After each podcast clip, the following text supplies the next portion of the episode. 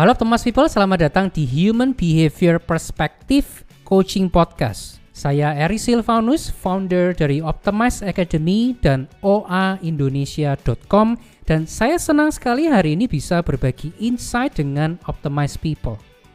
Saya percaya di balik berbagai konsep tentang personal development, tentang konsep leadership, tentang konsep salesmanship, dan bahkan tentang business development, penentu keberhasilannya tetap adalah pola behavior dari para manusianya. Itu sebabnya baik dalam topik bisnis, salesmanship, leadership, maupun personal development, saya akan selalu mensinergikannya dengan sudut pandang human behavior. Informasi lebih lanjut tentang layanan-layanan saya bisa Optimize People lihat di erisilvanus.com. Oke, kita langsung saja ke episode hari ini. Semoga bermanfaat.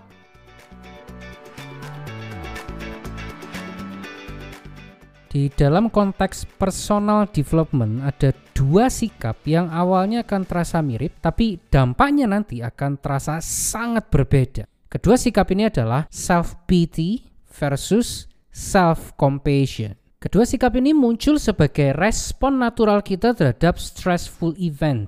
Dalam sudut pandang mental health, sebetulnya kedua sikap ini jauh-jauh-jauh lebih sehat daripada sikap penolak kenyataan atau yang kita kenal dengan sikap denying atau denial. Kenapa kok lebih sehat dari sikap denial? Karena sikap denial itu mungkin akan membuat kita tampak atau terasa lebih kuat setidaknya untuk sementara. Tapi dalam jangka panjang, emosi kita beresiko akan mati rasa. Dan dampak terparah dari emosi yang mati rasa ini sebetulnya adalah pada efektivitas kepemimpinan kita. Para pemimpin yang dalam tanda kutip emosinya mati ini biasanya akan kesulitan benar-benar berempati dengan orang lain. Saya tidak bilang bahwa pemimpin yang dalam tanda kutip mati rasa ini tidak bisa bersikap hangat, tidak bisa memberikan apresiasi. Bukan. Tapi kalaupun mereka memberikan apresiasi, timnya akan cenderung merasa bahwa pemimpin itu mengapresiasi sebagai usaha untuk memanipulasi atau kalau lebih ringan menggerakkan timnya ke arah yang dia mau. Jadi seolah-olah pemimpin itu tidak bisa berempati sekedar karena ingin berempati. Seolah-olah selalu ada maksud di balik empatinya itu.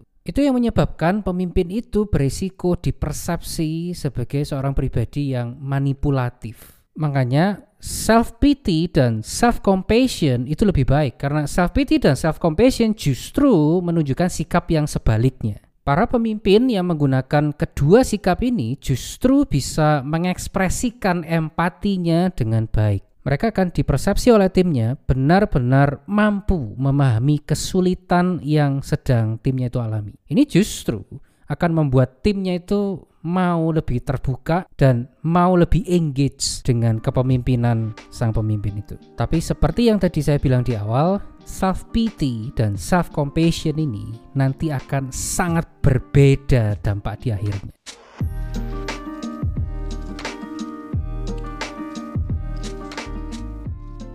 Mengasihani diri sendiri atau di dalam bahasa Inggris disebut dengan self pity mindset di balik sikap self pity ini mirip dengan sikap mental korban. Ketika menghadapi kesulitan, mereka akan cenderung memposisikan dirinya sebagai korban yang perlu dikasihani dan ditolong oleh pihak eksternal. Mereka merasa sudah melakukan segala hal yang mereka bisa lakukan dan kegagalan atau tekanan hidup ini terjadi 100% terjadi karena ketidakadilan atau minimal 100% karena peran pihak eksternal. Dengan kata lain, mereka ingin bilang bahwa kegagalan atau kesulitan hidup yang sedang mereka alami ini adalah 100% faktor nasib, bukan salahnya mereka. Dan ini bukan tafsiran subjektif dari saya, tapi penelitian di dunia psikologi juga menghasilkan kesimpulan yang serupa.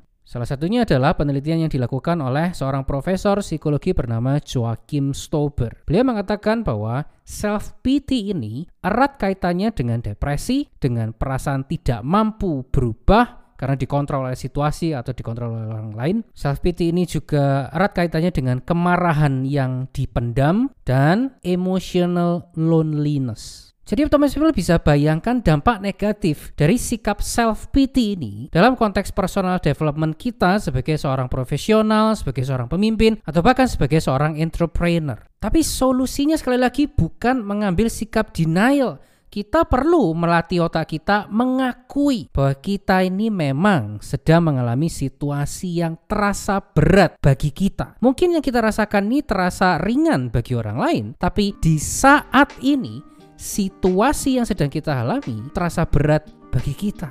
Nah, solusinya adalah menggunakan sikap self compassion.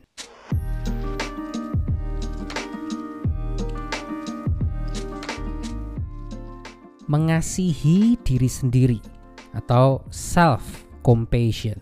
Mindset di balik sikap self compassion ini adalah mengakui tapi tidak menyerah. Sekali lagi, mengakui tapi tidak menyerah. Self compassion ini berarti mengakui bahwa kita sedang mengalami hari yang berat, tapi ini bukan akhir dari segalanya. Self compassion itu berarti mengakui bahwa kita sedang mengalami situasi yang bisa membuat kita putus asa dan perasaan putus asa itu normal kita rasakan, tapi ini bukan kiamat. Saya yakin optimis people mulai bisa menangkap kunci perbedaannya, ya kan? Orang-orang yang menggunakan sikap self-compassion ini tidak kehilangan harapan walaupun mereka dalam keadaan tertekan. Mereka mengakui kesalahan mereka, mereka mengakui emosi negatif itu sedang menghantam hati mereka saat ini, tapi mereka tidak kehilangan harapan. Di akhir hari yang berat itu, di atas tempat tidur mereka, mereka bisa menutup hari dengan berdoa. Mereka mencurahkan segala kekhawatiran dan bahkan ketakutan mereka kepada Tuhan. Lalu mereka kembali bangkit esok harinya. Mereka percaya bahwa Tuhan sudah menanamkan potensi yang lebih besar di dalam diri mereka daripada yang mereka rasakan saat ini. Jadi kalau sekarang nggak bisa bukan berarti selamanya nggak bisa. Kalau sekarang kalah bukan berarti selamanya kalah. Mereka punya potensi dari Tuhan yang lebih besar dari yang mereka rasakan saat ini. Mereka percaya ketika mereka bisa memberanikan diri melalui semuanya itu bersama dengan Tuhan, maka benih potensi yang Tuhan sudah tanamkan di dalam diri mereka itu justru akan bertumbuh dan berbuah lebat. Mereka percaya pasti, pasti, pasti ada jalan keluar dan di akhir masa-masa tidak menyenangkan ini kita akan menjadi orang yang lebih baik lebih mampu membanggakan Tuhan dengan segala potensi yang sudah kita kembangkan bersama dengan kekuatan dari Tuhan.